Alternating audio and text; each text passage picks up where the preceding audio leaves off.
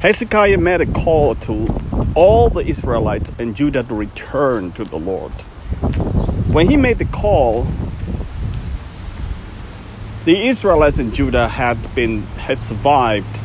The remnant had just survived a terrible attack from Assyrians and and all these enemies, and because of the judgment of God upon them. So, so Hezekiah called upon Israel and Judah to return to the Lord. Is uh, Hezekiah was speaking. This is in Second Chronicles.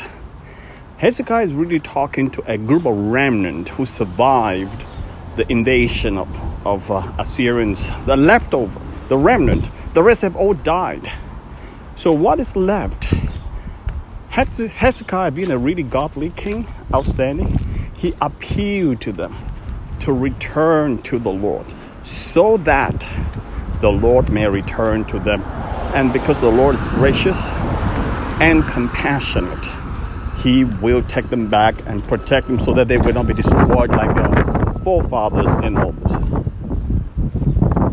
Of course, some people rejected him from Judah, ridiculed him, mocked him, but majority returned to, to Jerusalem to have huge celebration uh, of the Passover of the uh, of the feast together, and uh, and that was Nothing quite like that has been celebrated to such extent eventually.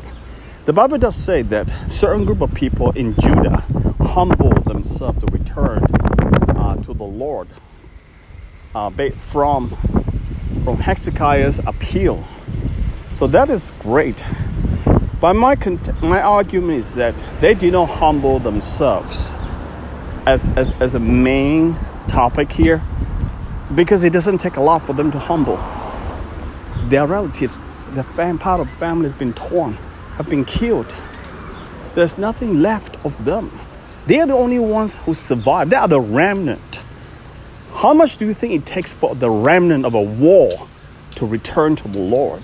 All it takes to remind them from a leader like the king, in this case, King Hezekiah, to remind them you lost your fathers and father, parents or, or, or, or grandparents and the part of the family to the war because they rebelled against the Lord. The Lord allowed, the Lord brought in Assyrians to attack them, invasion of, of Israel and Judah and Jerusalem, and ransack the temple and everything.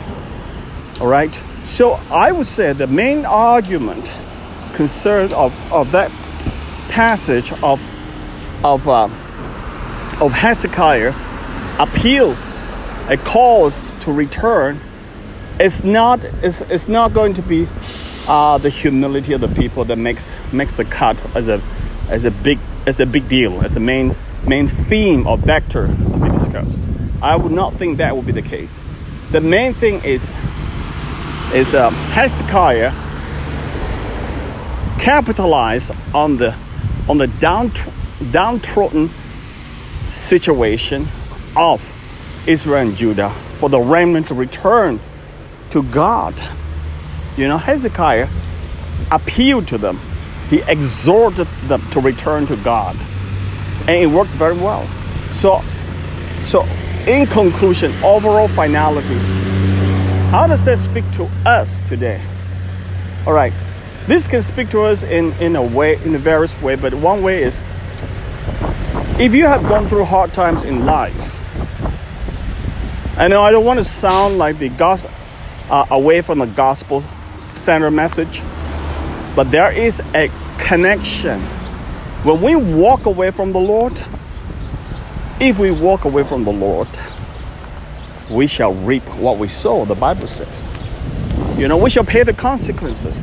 The Lord disciplined us in the book of Hebrews. God disciplined us to bring us back to Himself.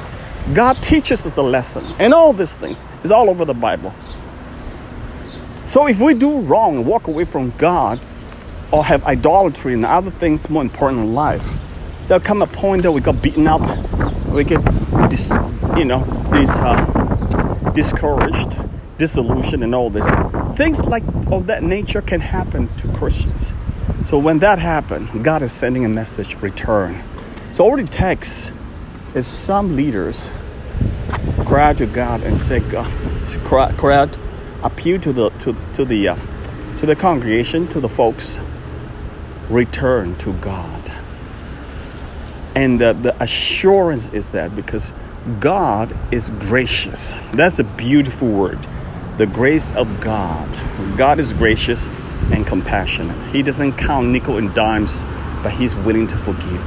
And once you return, He will return to you. That is Second Chronicles, I believe 30 or so, when Hezekiah make the appeal. So that you will be protected. You will walk with Him and enjoy the presence of God in your life. All right? So that is the uh, part I want to share there on this. Thank you.